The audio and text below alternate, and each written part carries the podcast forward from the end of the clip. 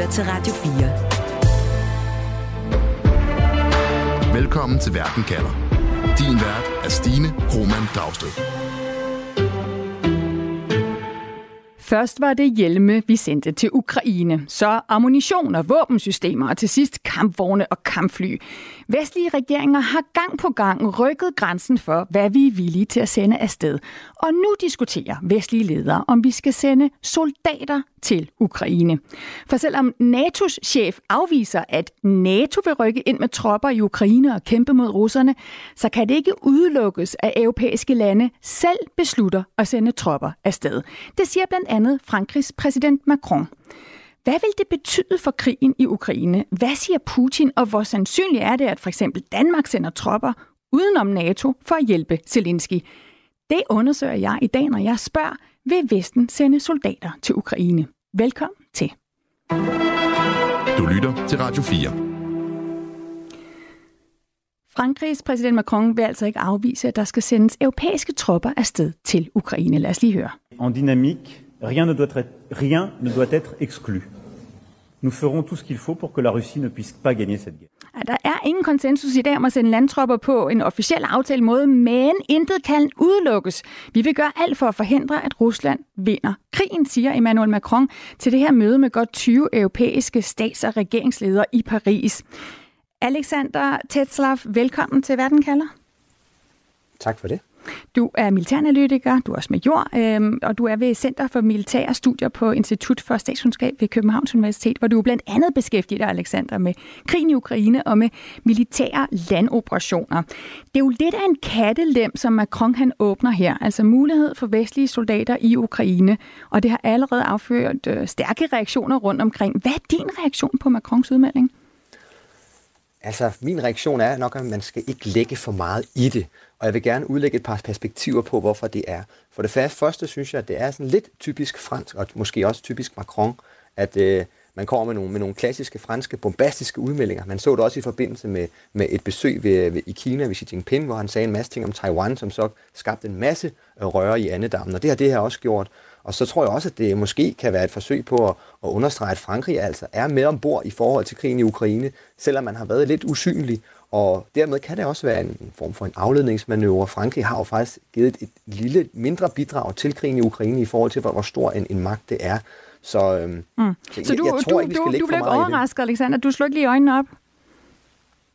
Øh, jeg vil ikke sige, jo, jo jeg bliver, bliver da nok overrasket, fordi at, at, at retorikken i det, han må også vide, at når han siger det her, jamen så, så vil det øh, sætte, sætte røre i andedammen. Men jeg synes jo også efterfølgende, at man har set tegn på, at, at man har forsøgt at tale lidt ned, synes jeg, fra den franske udenrigsminister, at man kommer med nogle konkrete eksempler på, hvad det er, Macron mener. Det kan være minerydning, det kan være cyberrådgivning, øh, den slags ting mm. og sager, så, så man ikke så man får det her billede af, af, af franske soldater ved fronten, kampsoldater, ud af hovedet. Og det synes jeg også er vigtigt, og det synes jeg er en stor pointe med det. Ja, og det vil jeg gerne vende tilbage til, for så er spørgsmålet jo, om Putins tropper kan kende forskel på land- og kamptropper. Men lad mig lige også byde velkommen til min anden gæst, Rasmus Brun Peter, Peter, Petersen. Også velkommen til dig.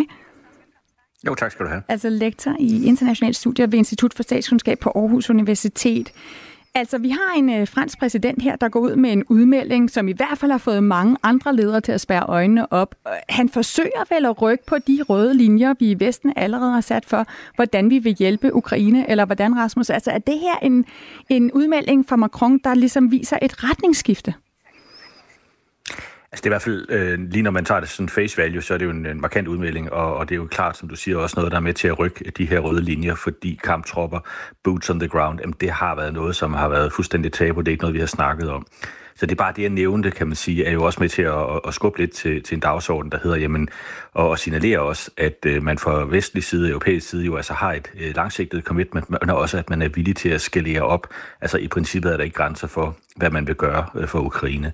Og det er rigtigt, øh, som Alexander også siger, altså der er en høj grad af talertort i det her, der er meget sådan signalværdi i det, men det er netop også signalværdien i det, som er med til også at, at, at, give nogle, måske nogle bekymringer hos Rusland i forhold til det her med, at der er en fælles front, og man altså står sammen om det her. Mm. Altså Macrons udmelding fik jo straks en række øh, europæiske lande til at afvise, at de vil sende tropper til Ukraine. Vi har hørt fra Tyskland, fra Polen, fra Ungarn, Tjekkiet og Sverige blandt andet. Vi har også hørt fra Bidens talsmand, som afviser boots on the ground i Ukraine. I Danmark, der har Mette Frederiksen jo tidligere svaret sådan her på, om det nogensinde kan komme på tale at sende danske soldater til Ukraine. Jeg vil ikke i den situation, vi står i, at sige, jeg vil ikke tale i absolutter. Jeg vil ikke sige, at der er noget, der aldrig kommer til at ske, eller der er noget, der præcis kommer til at ske. Fordi tingene flytter sig, og de er ikke statiske. Så Alexander Tetzlaff, altså lad os, øh, ligesom Macron her, ikke, der hører vi jo ikke en afvisning fra den danske statsminister. Hvis vi lige starter med at få styr på, hvad det egentlig betyder at sende tropper til Ukraine. Altså tropper kan være mange ting, som du også har været inde på, når man sender det til et land i krig. Hvad, hvad, hvad er der af forskellige muligheder, hvis vi taler om tropper? Undskyld, er det mig, du stiller spørgsmål? Ja. Og øh, kan du stille igen? Jeg var lige, øh, var lige så lige at gå, at gå mit wifi, så jeg hørte ikke lige det sidste af Mette Frederiksens indslag og dit spørgsmål. Okay, altså vi hører Mette Frederiksen her sige, at hun jo ikke kommer med en afvisning. Ligesom Macron er der ikke en blank afvisning fra den danske statsminister. Og så er det, jeg tænker, at du har jo sagt det her med, tropper af kan være mange ting. Øh, det er franskmænd jo også ude mm. ligesom at afklare. Hvad er, hvad er det, når du siger, altså hvad kunne for eksempel være tropper, hvis man sender tropper til Ukraine? Hvordan kunne de bruges i Ukraine, hvis vi ikke bare taler om på kamp øh, på slagmarken? Jamen, de kan bruges til, til en, lang række ting, som også vil gavne Ukraine i deres forsvarskamp. For eksempel så har, har NATO og de europæiske stormagter større erfaring med den her storskala krigsførelse, end, end ukrainerne har. Øh, så der kunne man måske bidrage med, med, med officerer eller andre sikkerhedspersonel, som kan, kan rådgive dem til, hvordan man skal gribe alt det her an, også i forhold til logistik og, og infrastruktur, når man skal vedligeholde og videreføre sådan en krig der. Så, så det er sådan nogle ting, vi vil kunne hjælpe med, og, og som ligger langt fra, fra, fra fronten. Det kunne også være måske, at man, man sendte en, en mekaniker med noget særlig uddannelse på F-16-flyene med derned, for ligesom at, at, at starte det op, når nu vi har doneret øh, kampfly. Det er den slags ting, jeg, jeg tror, det også kan være. Og, men jeg synes, det er et godt spørgsmål, du stiller, fordi det er vigtigt for mig også at sige, at vi skal jo definere, hvad der menes med begrebet boots on the ground. Det kan være mange forskellige ting, og afhængig af, hvad det er, jamen så vil konsekvensen og betydningen også være derefter for Rusland jo. Mm. Hvordan vil russerne kunne skelne mellem land og kamptropper? Jamen, man kan også sige det sådan, at, at altså, Rusland ved jo ikke nødvendigvis, om, om der allerede har været øh, kamptropper, eller ikke kamptropper, men, øh, men øh, NATO-soldater, som i lande, der er med i NATO-koalitionen, der har sendt eksperter ned for at rådgive. Danmark støtter også op på andre måder med Ukraine, for eksempel i forhold til infrastruktur og beskyttelse af det og energiinfrastruktur. Så det vil sige, at, at det, er jo, det er jo svært at definere, hvad der er hvad, og det har jo også været, været sagen i den kolde krig, hvor, hvor, man, hvor man havde proxykrig øh, rundt omkring i verden, hvor der, hvor der jo også både Rusland og, og USA havde soldater, som var med i konflikten, men ikke direkte stod over for hinanden. Hvilken betydning, Alexander, vurderer du, at det vil have, hvis vestlige lande, for eksempel Frankrig, for eksempel Danmark, for eksempel Storbritannien, besluttede at sende tropper afsted til Ukraine? Altså igen, hvis du siger tropper, så, så, så, så ved jeg ikke, hvad det er. Men hvis nu vi siger, det er kamptropper, så vil jeg først og fremmest understrege, at det ser jeg som, som meget usandsynligt stadigvæk. Der, der er vi slet ikke endnu. Men øhm, derudover, så tror jeg også, at, at det er vigtigt at understrege, at de militære fordele ved at sende tropper, de kan også være lidt tvivlsomme, fordi vestlige soldater vil, vil nok ikke gøre den store forskel, hvis de står i en skyttegrav i nærheden af Avdivka lige nu og, og, og skal skyde øh, ved siden af deres ukrainske ligemænd. Øh, det er ikke sådan, jeg tror, vi bidrager bedst. Øh, så derfor så, så har jeg også Må jeg spørge dig om det, Alexander? Hvorfor egentlig ikke? Ja. Altså, vi kigger ind i en udmattelseskamp lige nu, hvor Zelensky går ud og siger, han mangler soldater, han mangler trænede soldater. Jeg tænker ikke, vi vil sende soldater, danske soldater afsted med tog, uden at de havde udstyr med. Vil det ikke gøre en forskel? Jeg tror i hvert fald, at det er en kompleks øh, militær operation, man så skal til at deltage i nu her. Så skal man pludselig arbejde sammen med ukrainske soldater, som tænker krig på en anden måde, end vi gør. Det er også en krig, man ikke har planlagt i, i dybden, som man har, hvis det var, det ville være et konventionelt angreb på et NATO-land, så har NATO lavet planer for den slags. Så det er vigtigt at understrege, at det ikke i sig selv manden, eller manden og hans materiel og den uddannelse, han får, for det er den samlede kapabilitet, der er vigtig. Øh, men det er jo ikke kun det, der gør det. Det er også hele setup'et omkring det, som skal spille, før man rent faktisk får en, en effekt på kamppladsen i form af at kunne trænge russerne tilbage. Så, så, så, så jeg er meget tvivlsom over for, hvor stor betydning det nødvendigvis vil have, så skulle man måske nærmere forestille sig, at man simpelthen sagde fra, fra, fra, fra NATO-landets side, at, at nu nu, nu overtager vi den her krig her, og, og nu skal vi sørge for at smide russerne ud af Ukraine. Men det er jo det, jeg slet ikke kan se for mig, for det vil jo de facto føre, føre øh, NATO i krig med Rusland. Og det er jo også det, Rusland øh, hmm. truer med. Og det giver jo meget god mening for deres perspektiv. Og det skal vi netop vende tilbage til uh, lige om lidt, altså det her med, hvordan kan man gøre det her uden at inddrage NATO. Men lad mig lige spørge dig, hvad med det her scenarie, Alexander? Vi sender landtropper ind i Ukraine, ikke til fronten for at kæmpe, men tæt på, så vi viser Putin, nu står vi her. Bliver det så ikke svært for Putin at rykke videre frem, hvis han vil undgå en direkte konfrontation med Ukraines allierede? Men det er jo det, vi ikke ved, om han nødvendigvis vil, om han vil stoppe der. Øh, så derfor så er det jo også meget risikabel strategi fra Vesten at, at, at stille os selv i en situation, hvor det kan komme til at ske. Øh, der tror jeg, det er vigtigt at kigge på, hvordan man kan deeskalere situationen, inden vi mm. kommer dertil. Og det har været bekymringen fra Vesten lige siden starten af krigen. Hvordan undgår vi, at det her bliver en konflikt direkte mellem NATO-tropper og russiske tropper, fordi det har uoverskuelige konsekvenser. Så jeg tror også, det er en stor del af overvejelserne, når man overvejer, hvilke bidrag man skal støtte med, hvor langt de er fra fronten, hvad risikoen er for en direkte konflikt og for tab, og hvordan man håndterer eventuelle tab. Det skal så holdes over for den støtte, man jo rigtig gerne vil give ukrainerne for at sikre sig, at øh, Rusland ikke vinder den her krig. For det har vi jo sagt flere gange i Vesten, at nu ser vi det også som vores krig, i forhold til, at Rusland må ikke vinde den krig. Og det er også det, Macron siger. Så jeg tror, det er de ting, vi skal begynde at kigge på, når man nu taler om boots on the ground. Du lytter til Verden kalder på Radio 4.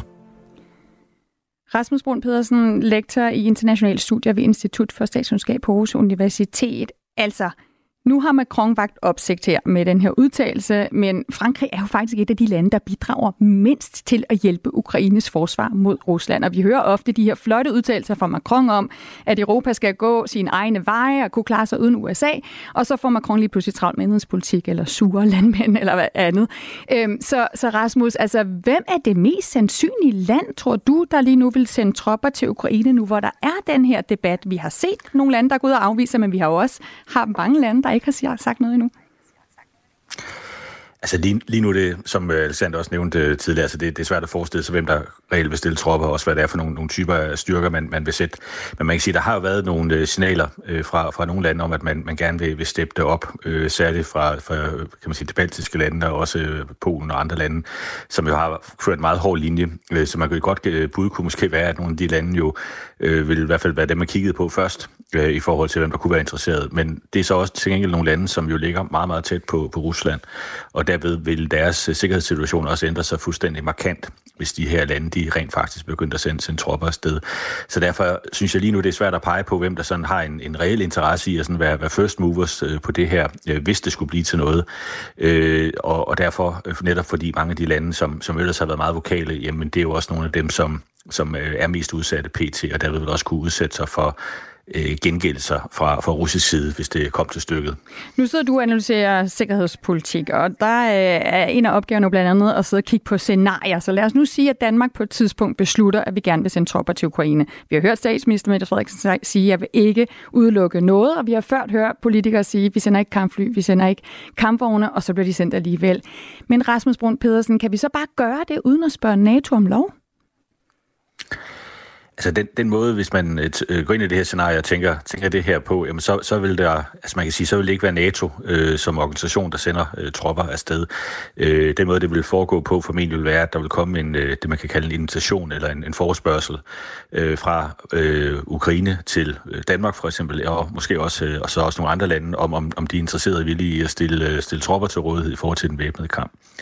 Og øh, det skal selvfølgelig godkendes i ukrainske øh, parlamentariske system, og så skal det jo så også efterfølgende ind i det danske system, hvor det er den danske regering, der så bilateralt øh, træffer afgørelsen om, om man vil øh, sende, sende tropper afsted. Danmark vil formentlig ikke gøre det alene, hvis vi leger med det her scenarie. Der vil det formentlig være meget rart at have, have andre med. Øh, øh, i den her sammenhæng, så der vil formentlig være en vis koordination, men det vil altså være noget, der foregår udenom NATO, øh, og sådan man altså bidrager øh, rent bilateralt til det, netop så man mm. ikke øh, som udgangspunkt drager hele NATO ind i det. Så hvis vi siger, at Danmark har modtaget en invitation fra Zelensky, Folketinget har stemt for at sende danske tropper til Ukraine, hvordan vil det så foregå helt lavpraktisk? Jamen altså, først og fremmest, så skal vi jo øh, have øh, de ressourcer, afhængig af hvad det er, vi, vi vælger at sælge, ikke? sende, ikke? så skal vi jo også være en invitation, som vi ved, vi kan, kan sige ja til. Altså, det vil sige, det skal være en realistisk forespørgsel, for ellers kunne vi meget nemt med at sige, sige nej. Altså, så der vil være en eller anden form for clearing øh, inde på, hvad det er for nogle øh, kapaciteter og ressourcer, der, bliver, der skal, der skal stilles, opstilles, og så alt afhængig af, hvad det er, jamen, så bliver det ikke gjort klart, og så vil man inden for en, en tidsperiode kunne, kunne, kunne sende de her ting afsted. Måske i første omgang til et sted i det, det sydlige Polen, et opmarschområde, så vil man kunne så sende det ind til i Ukraine efterfølgende. Men det vil være noget, der formentlig øh, har en øh, lidt længere tidshorisont, alt afhængig af, hvad, hvad, hvad, hvad, altså, hvad det er for nogle, nogle styrker, vi skal stille, fordi vi ikke bare lige kan sende en brigade eller en bataljon eller noget andet sted øh, i morgen, hvis det er det, vi får en forespørgsel om. Og Alexander Tetzlaff, altså militæranalytiker ved Center for Militære Studier på Københavns Universitet. Altså de gange, vi har set øh, kamp, kampvogne og kampfly blive doneret til Ukraine, så har vi også set, at det har været udfordrende. Ikke? Altså, de ukrainske soldater skal trænes, det skal være muligt at reparere og koordinere brugen af forskellige militært materiel. Hvordan er det med allerede trænede soldater? Altså, er en soldat bare en soldat på slagmarken? Øh, nej, en, en, en soldatmand i sig selv gør ikke den store forskel. Det er manden i samspil med, med det materiel og, og de, øh, kan man sige, køretøjer eller våben, han har til rådighed, og så hans uddannelse i at bruge dem, øh, doktrinært kalder vi det, men på den rigtige måde, som opgår den militære effekt. Det er det sådan, man, man definerer en militær kapabilitet. Det er den samlede effekt på kamppladsen. Den afhænger altså af alle de her tre dele, og det gør også, at, at det er nogle af de udfordringer, som ukrainerne har, at de jo skal, skal spænde over en utrolig bred vognpark i forhold til både reparation og lære at, at køre dem og, og, og bruge dem rigtigt i krig. Og der er det jo klart, at, at hvis man så sender en samlet vestlig øh, enhed afsted, som, som også har, har materialet og er trænet på det, jamen, så vil det være en helt anden slagkraftig styrke. Men, men som sagt, det, det bliver svært bare at sende manden afsted, og indtil videre har vi netop gjort det, at vi har doneret materialet, for det er langt nemmere, og det er også mindre risikofrit. Mm. Mere risiko, mindre risiko, ja præcis. Nu har vi talt om de her reaktioner, der har været rundt omkring i Europa. Der har jo også været en reaktion over fra Rusland. Lad os se på, hvad Putin siger til ideen om at sende europæiske tropper til Ukraine. Du lytter til Radio 4. Fordi uh, Rusland, altså Putin har jo meldt ud, at Putin han siger, det er ikke i vestens interesse at sende soldater til Ukraine. Stor surprise, Alexander Tetslav, militæranalytiker ved Center for Militærstudier på Københavns Universitet. Hvad betyder sådan en udmelding egentlig? Altså er det en advarsel? Det tror jeg også, man kan tolke som en advarsel. Det, det er jeg ikke i tvivl om. Men, men derudover vil jeg nok også faktisk sige, at det har han jo på sin vis i virkeligheden ret i. Fordi det kan jo udløse en, en større risiko for, for en stor krig. Og, og, og det, det tror jeg heller ikke er i vores interesse nødvendigvis. Det, det er super vigtigt, at vi, at vi sørger for, at den her konflikt ikke eskalerer ud over Ukraines grænser. Og det er det jo fordi, at, at i forhold til mange andre konflikter mellem, mellem to parter, der har, der har, der har væbnede kapaciteter, jamen så er den store forskel jo her, at, at det for Rusland kan risikere at, at, at minde om en eksistenskrig, fordi Putins øh, politiske liv også er bundet op på at vinde den her krig her, og at de er altså i besiddelse af atomvåben. Og det ændrer fuldstændig dynamikken, vil man sige, et militært perspektiv på, hvad han mener, når han taler om det der, og, og hvordan vi også skal sørge for at træde varsomt. Så, så på, den ene, på den ene side, så, så, så spiller Putin igen med musklerne, når han siger det her, men samtidig så har han jo ret i, at det er i ingens interesse at køre den her konflikt alt for langt ud. Vi skal sørge for at holde konflikten på et niveau, hvor at, at vi sørger for, at ukrainerne vinder, uden at det fører til 3. verdenskrig. Og det er jo den balancegang, vi har set vestlige ledere gå i snart to år, og med, med nogen succes, men, men, men altså ikke ubetinget succes. Men det er jo derfor, at man langsomt kan se, at, at vi, har, vi har skruet op for, for de våbenleverancer, vi har givet. Man kan sammenligne det lidt med den her famøse øh, frø i det kogende vand. Hvis man smider den ned i kogende vand med det samme, hopper den op. Men hvis man sætter den i koldt vand og varmer vandet langsomt op, jamen så, så går historien i hvert fald på, at så koger frø, frøen altså med, så når den ikke at mærke, at det bliver så varmt, at den vil ud. Mm. Og, og det er jo lidt det, vi, vi, har, vi har gjort med succes nu her. Og det er jo nok også det, Putin er bekymret for, at, at, at hvis vi fortsætter med at gøre. For så kan jeg nødvendigvis heller ikke se, hvordan, hvordan Putin skal reagere, udover at han kan tro med den helt store hammer. Men det har jo uoverskuelige konsekvenser. Så Rasmus Brun Pedersen, hvis vi bliver i det der scenarie med, at Danmark kunne være et af de lande, der på et tidspunkt trodser Putins advarsel og sender tropper til Ukraine uden om NATO, det kunne godt måne ud i, at danske soldater bliver ramt af russiske angreb. Det kan de godt blive uden at være ved frontlinjen. Hvor stiller det så NATO? Danmark er jo stadig et NATO-land. Skal NATO så reagere? Ja, altså det er jo det, der bliver den interessante øh, udvikling netop, fordi hvis, hvad nu hvis der så kommer taber, det vil der formentlig blive, hvis man øh, udstationerer tropper, og der kan man sige, det vil som udgangspunkt ikke noget, der aktiverer artikel 5 i NATO, eller sådan et, en, en bredere mekanisme, fordi det er en bilateral støtte, man giver. Og, og derfor er der ikke en automatik i, at, at, at, at øh, når der, hvis der er danske tropper eller andre tropper, der bliver øh, ramt i, i Ukraine, at man så skal aktivere artikel 5. Der er flere mange eksempler på, at NATO-lande har været i krig, øh, uden at man har øh, sat den i gang. Altså ty- tyrkerne har været i krig med, med kurderne for eksempel, uden at det har øh, i gang sat artikel 5. Så, så derfor vil der ikke være nogen automatik i systemet. Men der, hvor det begynder at blive interessant øh, i bredere perspektiver, hvor, hvor der kommer nogle af de her uoverskuelige dilemmaer, man skal til at vurdere, Jamen det er for eksempel, altså hvis, de, leger, hvis vi leger med scenariet med de, de baltiske der tropper, øh, lande sender tropper, og Danmark også sender tropper, vil Rusland så i den her scenarie så se øh, det helt som legitimt at gå ind og enten bombe Riga, eller gå ind og bombe Ardasi, som er sådan et stort militærområde i, i Baltikum, øh, eller øh, foretage angreb, kan man sige, på dansk territorium. Og der kan man sige, er det så noget, der skal trigge artikel 5? Jamen, så begynder vi at nærme os et, et angreb, kan man sige, fordi så, så breder konflikten sig ud over Ukraineområdet. Så jeg tror, det bliver meget vigtigt for, for NATO-landet, det er at, hvis man gjorde det her, at sikre sig en eller anden forståelse af konflikten i Ukraine. Det er sådan et, et, reserv, et, et reservat, så at sige, hvor konflikten udspænder sig, og så går det ikke ud over det i forhold til øh, mulighederne for at aktivere artikel 5. Men det er et virkelig godt spørgsmål, og det er også noget af det, der er den helt store joker i, i det her, hvis man begynder at gøre det her, og der kommer den her spredning, om russerne så også, øh, så at sige, begynder at, at, at, at agere bredere end bare Ukraine. Så, så selvom man selvfølgelig kan sige, at det vil være en fordel for Ukraine, at de kan få hjælp af europæiske tropper på jorden, Siger du så også, at vi kan ende der, hvor det kunne være en form for fordel for Putin? Altså han kan fremvise en, en splittet NATO-alliance, hvor kun nogle lande sender soldater, og Putin vil stå stærkere, hvis han kan stå og konfrontere os enkeltvis? Ja, både og. Altså, man, man kan sige, det vil i hvert fald, øh, altså hele den her diskussion, også bare det her med, at der er så mange lande, der nu har trukket den anden vej i forhold til, at man ikke ønsker øh, tropper, kan man sige, at med til at udstille en eller anden form for, for, for opfattet svaghed, set fra russisk perspektiv. Men det er klart, at altså, hvis nogle lande øh, går ind, øh, og russerne så svarer igen, eksempelvis ved at gå ind og, og bombe øh, territoriale mål i, i Letland eller Estland, og, og vi så ikke aktiverer artikel 5, altså så er det i hvert fald meget øh, nemt at argumentere for, at, at NATO er, er kollapset, og, og det ikke er en troværdig afskrækkelse, vi har. Og derfor er det også en, øh, en, en, en farlig situation for NATO, fordi derved risikerer du de facto at miste, øh, så at sige, afskrækkelsespotentiale det er koblet med, at der måske kommer en ny præsident også i, i USA. Altså det gør, at, at vi kommer til at stå over en lang række spørgsmål omkring troværdigheden i, i NATO. Og det er en, en retning, vi ikke rigtig har lyst til at gå ned af, fordi det vil netop også fra russisk side kunne fremhæve som eksempel på, at man faktisk har lykkes at knække solidariteten øh, i NATO. Så det er en meget farlig vej, man går ned af, øh, hvis man begynder at, at gøre det her sådan i det, det, det store spil, fordi det er øh, grundlæggende også en måde at spille øh, hazard med den her afskrækningspotentiale og troværdigheden af NATO's afskrækkelsespotentiale. Så derfor er det øh, altså når, når Macron går ud og siger de her ting og, og gør de her ting, altså, så er det noget, der, der kan have ret vidtgående konsekvenser, hvis vi kigger på det, øh, på det store billede. Det, det skal vi altså også have med i, i parken. Men altså som strategisk kommunikation fungerer det jo sådan fint umiddelbart, men altså hvis man tænker det igennem, øh, så, så er der altså nogle, nogle, nogle lang række dilemmaer, man skal håndtere også. Du lytter til Verden kalder på Radio 4. Siden Rusland invaderede hele Ukraine for over to år siden, har vi i Vesten sendt militærdonationer, først hjelme, ammunition, våbensystemer, så kampvogne og kampfly. Og nu debatterer vestlige ledere, om, vi skal, om der skal være en mulighed for at sende tropper til Ukraine. Og derfor spørger jeg i Verden kalder i dag, vil Vesten sende soldater til Ukraine? Alexander Tetslav, en militæranalytiker ved Center for Militærstudier på Institut for Statskundskab ved KU. Hvad er din konklusion på det spørgsmål?